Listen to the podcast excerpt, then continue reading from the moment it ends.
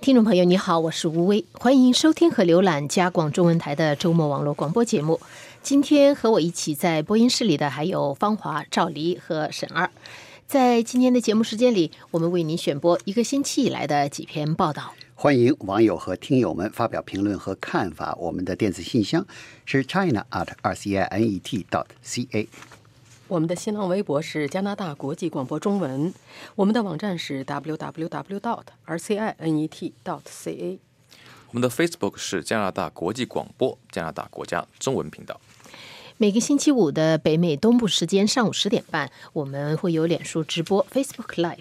那么在今天下面的时间里呢，我们就来给您介绍本星期的几篇报道。第一篇报道呢，也是这个星期一个星期以来的头条新闻，也就是北美自贸协议的谈判。由方华来给我们介绍一下，你一个星期也你也一直在关注这个。虽然是星期一是这个劳动节假日，但是媒体已经就开始关注将于星期三复会的呃美加自由贸易谈判。而加拿大总理星期二呢，就是在不列颠哥伦比亚省举行记者招待会的时候表示说有说有两点他画出底线了，说没有这两条，那他是不会在加美自由贸易谈判这个协议上签字的。一条呢，就是要有一个所谓 Chapter 九呃 Chapter 十九，就是第第十九个章节的，就是北美自由贸易协议第十九章的这个所谓的贸易仲裁机制条款，说这个条款一定要有。还有一个呢，就是要保护加拿大文化的条款一定要有。他说呢，这个加拿大的呃文化是英语法语文化不说，另外呢，在是面对好莱坞这个庞然大物，这种好莱坞文化铺天盖地的情况下，如果加拿大没有就保护自己文化产业这个条款呢，那这个加拿大的文化就是呃失去了保护，加拿大的国家呢，这个也就有、呃、存在也就失去了，也就受到威胁。那么他提出这个两点呢，特鲁多后来还补充了一句，他说所以要有这两个这个所谓的条款来保护加拿大。他说呢，这个美国总统特朗普行事啊，就是反复无常，不按规则办事。他说面对这样的美国总统呢，加拿大一定要有这个保护自我的这自我保护这个机制。所以他就画出了这两个底线。专家们就说，谈判还没开始，特朗呃这个特鲁多呢，现在画出了自己的底线，而这而这美国总统特朗普呢，是一再表示，公开场合、私下场合都是公开表示，他对这个北美大陆呃北美大陆三国自由贸易协议，就是 NAFTA， 实在是不感冒。他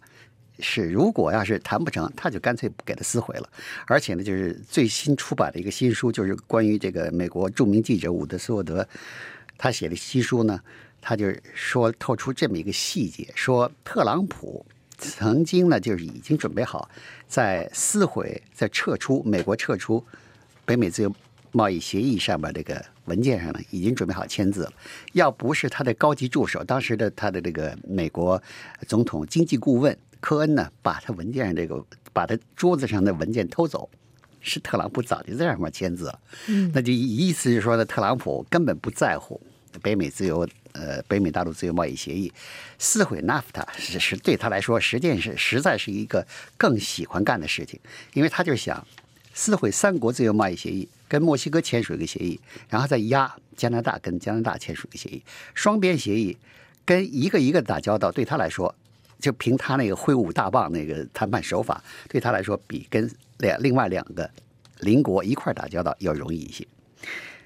但是特鲁多画出这个两个底线呢，那么专家们怎么说呢？加拿大的专家们都认为，呃，加拿大确实需要呃这个保护措施。但是美国的专家呢，似乎好像不这么看。他说，加拿大有可能啊，如果坚持这个必须要有所谓的呃第十九章保护措施、保护机制呢，实际上有可能是丢了西瓜捡了芝麻。这个第十九章所谓 Chapter 呃 nineteen 呢，它这个最主要的说要存要用一个在解决双边贸易争端的时候呢，要用一个由两个国家加拿大跟美国这两个国家的专家组成的一个委员会来评论来判断这个所谓贸易纠纷呢到底是谁的错。呃，如果这个呃，如果这个仲裁委员会呢裁决说、呃、谁的错，另外一方呢就得服从，除非你不从的不服从的话，就得上美国法院打官司。结果呢，加拿大是在这个软木跟美国在软木出口木材的这个问题上呢，打了几十年的叫打了几十年的这个贸易争端。每一次只要一上这个仲裁法庭、仲裁委员会去仲裁，加拿大一般都是赢，所以加拿大觉得哎这个机制太好。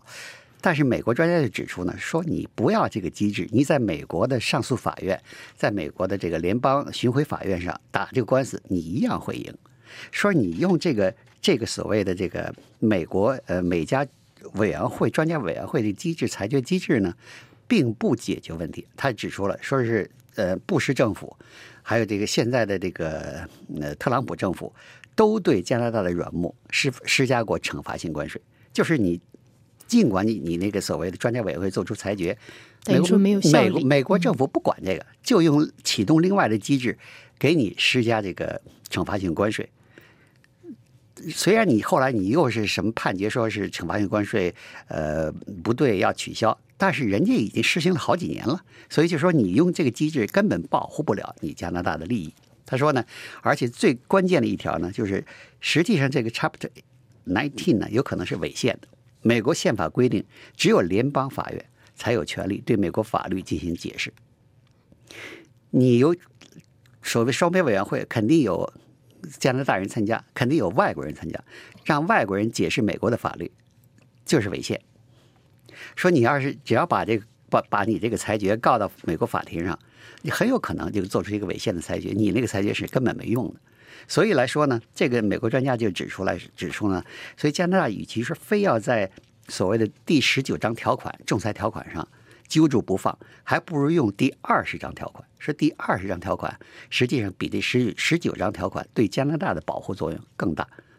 意思是说呢，你加拿大真是有点这个，就是看着这么一个呃一个芝麻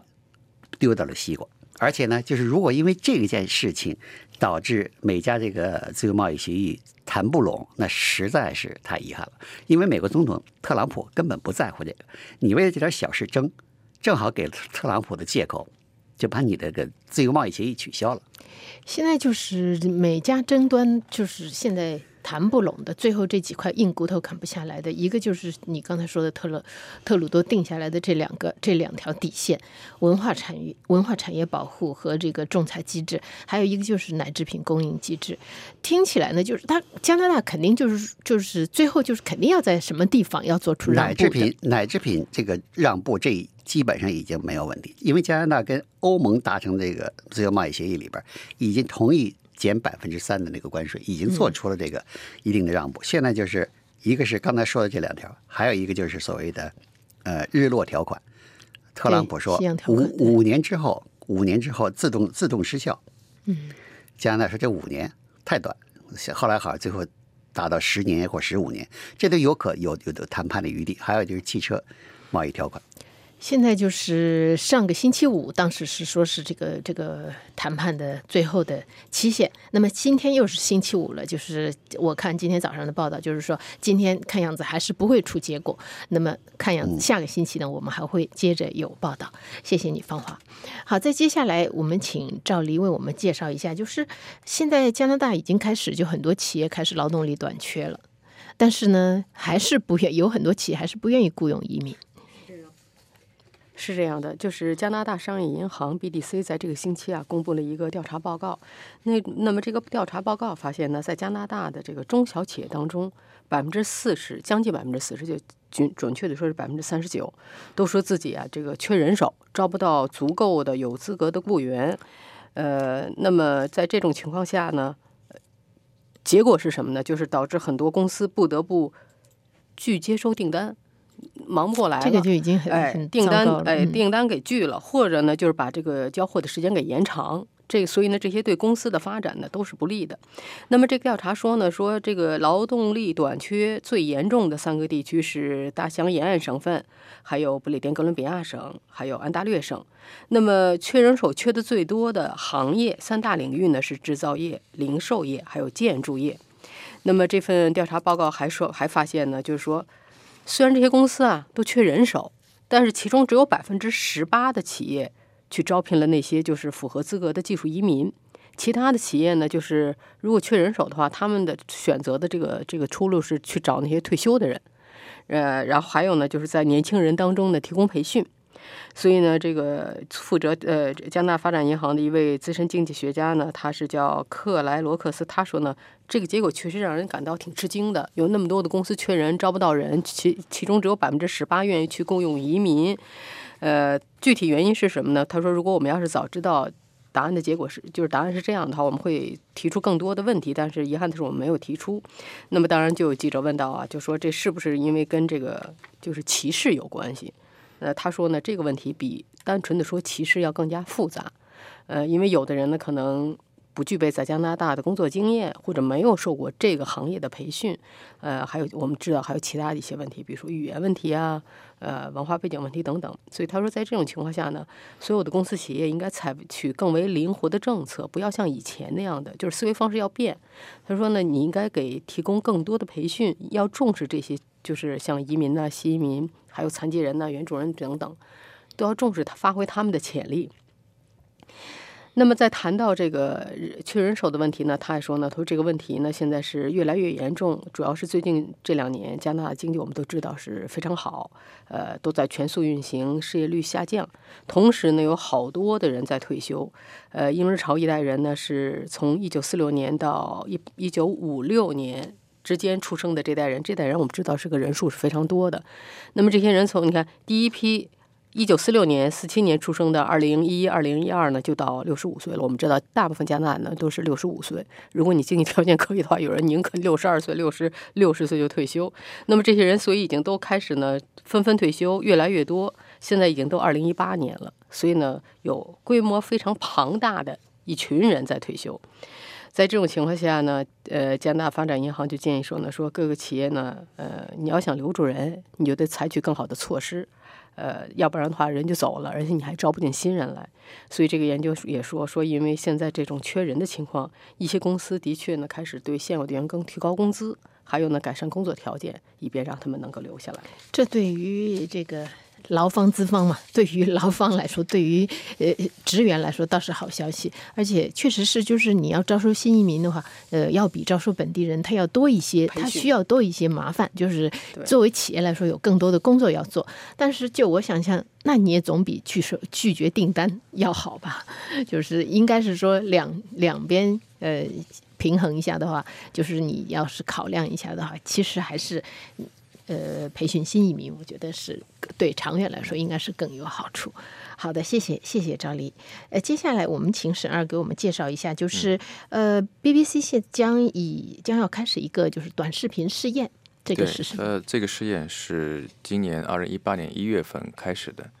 然后呢，它已经进行了一段的时间，他们的初步效果还是不错的。那就半年也、这个、已经半年多了啊。对对对，算半年多了。嗯然后据说这个项目得到了 B B C 这个他们内部的肯定，所以还要继续延续到二零一九年。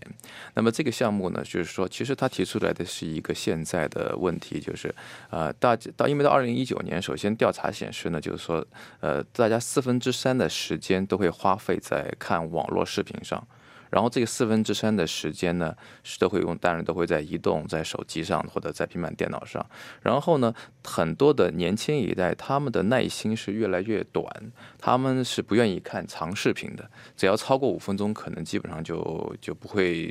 继续看下去，就关掉了。那么所以说，这个 B B C 的这个一个做法呢，就希望找出一种方式。那么当然，这个方式很明显，就肯定是要短了，它所以它称之为短视频项目。当然，就是说具体来说呢，就是说这个短视频短到什么程度呢？就是要短到两到四分钟，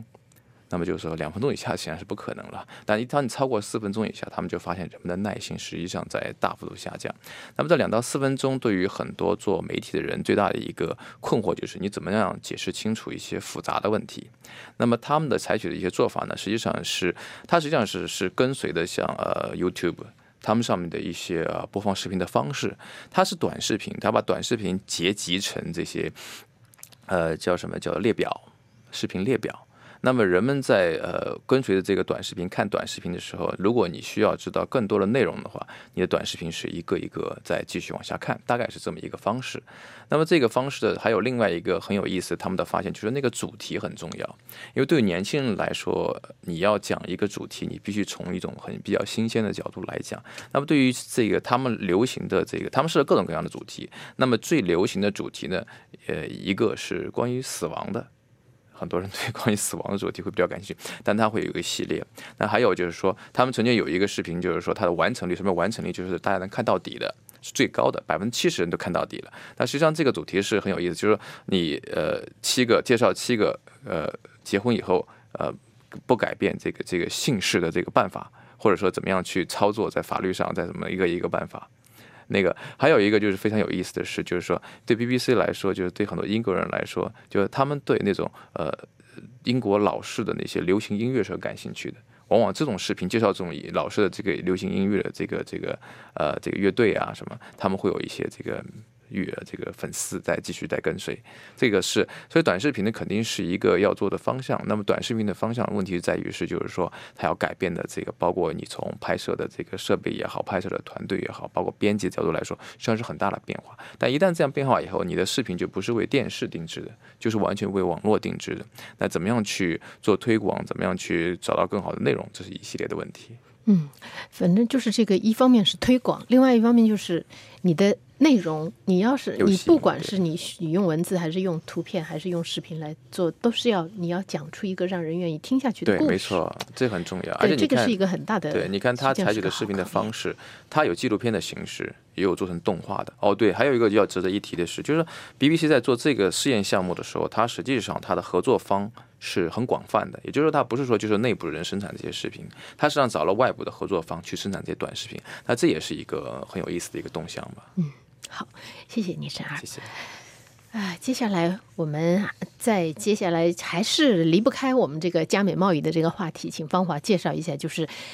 就是特朗普的一个可以说是特朗普一直在呃在威胁要对加拿大实施高额的呃汽车关税。特朗普上台以后多次讲了两个口号，一个是让美国再次强大、再次伟大，还有一个就是什么要让这个美国的这个工作的，就是美国人呢这个过去流失的工作再回来。那么美国制造业的代表呢，那是没有什么更更有具代表性的，就是美国的汽车工业。现在呢，特朗普也动不动说是给欧洲加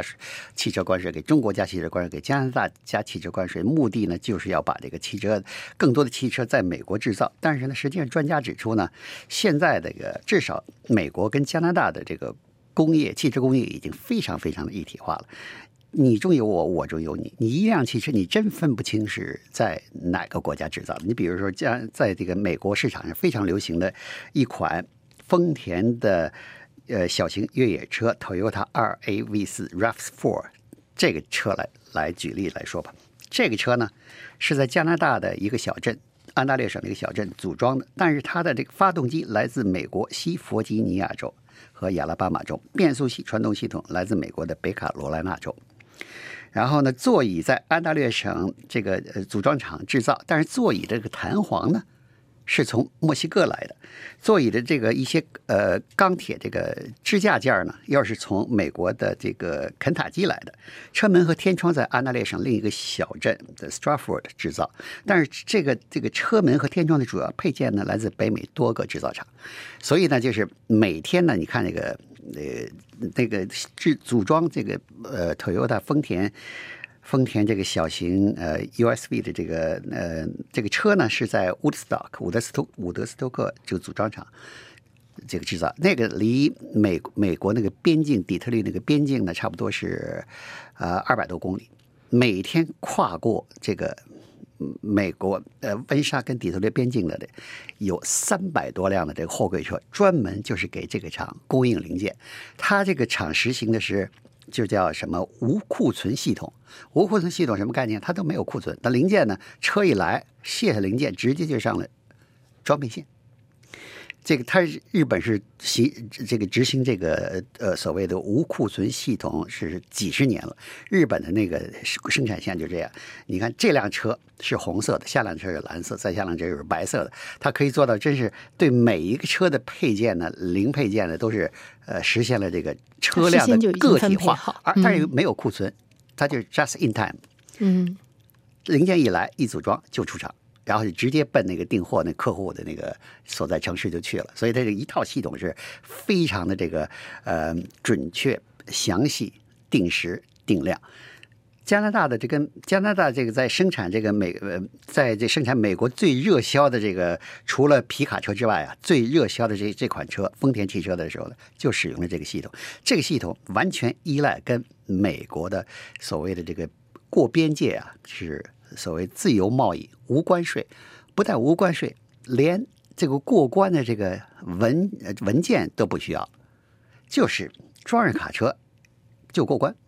然后呢直接进进进工厂，原料上去，整车出来再进美国，而且同样的配件，同样的这个有的时候进进出出美国好几次。你要真是想，我看到过一个统计，最多七次。这是其次，真像特特朗普说的要加关税的话，来来往往你加加关税，最后那个车的价格啊，呃，那涨了百分之一千到三千吧，涨涨那么百分之对，人说了，最后消费者可能要多付一千到三千美元，那么这就是一个很大的负担，而且这个是负担的是完全没有必要。过去几十年经过反复的磨合，已经实现了这个加拿大跟美国汽车工业的非常的呃非常的这个。怎么说呢？非常有高效率。所谓高效率，就是成本也压到非常低了。压低成本对制造商来说呢，是他们的利润提高；对消费者来说呢，他们是购车价格降低。如果特朗普真要实行他的关税，关税这个大棒，跟真要把他关税大棒砸下来的话，那这哭的可就不只是不只是汽车制造业，那是一大帮人都要哭，一大堆工业都要哭。加拿大也有哭的，美国也有哭的。这个特像特朗普也好，还有就是像我们这些就是好，就是在汽车行业以外的人也好，可能你在理论上想象说，哎，这个汽车零件什么东西都在本地，这不是就是你就省了那二百多公里了，这不是更好吗？但是就像你说的，这个这一套系统真的是在几十年中，这个厂家他肯定是要千方百计降低成本的，他肯定是找出这样一套系统来，能够最高效率和最低成本。所以这个接下来。呃，汽车关税，呃，不光是可能不光是汽车关税的汽车业的这些制造商，而且还有消费者，大概都都都是至关重要的、嗯、对这个事情。好，接下来我们还有一点时间，我们请赵黎给我们介绍一下这个大麻药合法化了。这加拿大的卫生部门呢，呃，对于这个大对于关于大麻的这个普及宣传也要随之改变。是这样的，加拿大卫生部呢已经做了规划，就准备是在今后六年当中呢，要用一个亿的加元，一亿一个亿来进行大麻方面的教育。那么我们都知道说，以前加拿大的这个公共卫生宣传运动，就说一直是让大家不要用毒品。那么现在呢，大麻也包括在内。对啊，现在大麻要合法化了、嗯，所以你就不能这么说。所以呢，卫生部就在想着办法，用什么办法，用新的策略，尤其是让年轻人要这个在大麻问问题上呢要注意。那么在这个问题上呢，我们都知道，就是说是很多年轻人呢，现在对这个大麻的危害实际上并不是很了解的。那么一些卫生专家呢，早就在提醒各界，就说尤其是年轻人对他们的大脑发育啊等等等等会有影响。所以呢，在加拿大卫生部发出来的这个针对大麻的健康警告中，现在已经很明确，他们的发出的警告中呢，说大麻对人体是有害的。而且大麻会增加，吸大麻会增加人们患精神病和精神分裂症的风险，这是一点。另外呢，明确就是说，如果一个妇女是正在已经怀孕了，或者在你这个孩子喂奶、哺乳期间呢，是一定不要用大麻的，这也是会对孩子是有影响的，这是非常清楚的。那么其他的呢，既然大麻合法化了嘛，你就当你当然就不能一一味的禁止说不能用。所以呢，现在呢，他们呢决定呢，通种通过各种各样就是年轻人能够接受的这个方式了，比如说社交媒体啊，或者一些什么音乐会上之类的宣传这些活动呢，就是说，呃，比如说。大麻对健康还是有害的，然后呢，一个是这个家长也要经常的跟孩子沟通这个问题等等，因为家长现在到现在很多家长采取的态度就是视而不见，就是想回避这个问题，但是又不知道怎么想谈，又不知道怎么谈，然后觉得脑头很疼，干脆呢躲起来。所以呢，呃，加拿大卫生部也说呢，说家长会在当中呢有非常重要的作用，应该和孩子经常的讨论这个大麻的问题，一定要让这个年轻人对于大麻的这个潜在危害要搞清楚。嗯，实际上这个可能，我觉得他们是不是可以借鉴一下这个关于就是像香烟和酒精饮料这样的，这都是在这都是合法化的，但是这都是对身体有害的。就是我就说，在这个普及教育，大麻更厉害，而且是新东西嘛，肯定就是在相关的研究也少一些。因为毕竟你想，毕竟香烟、酒精这不是属于毒品，大麻是属于毒品，这是第一。第二呢，是现在大麻有很多的种类，有的大麻的这个效力是非常非常高的。嗯，对，这个是可能它会比香烟啊什么的那个要要要更复杂一些。好，那么我们今天的节目到这里就结束了。我是吴薇，谢谢商大了，谢谢沈二，谢谢皮尔，谢谢您的收听和收看。我是方华，希望继续您支持我们的节目。好，祝各位周末愉快。我是沈二，我们下次节目见。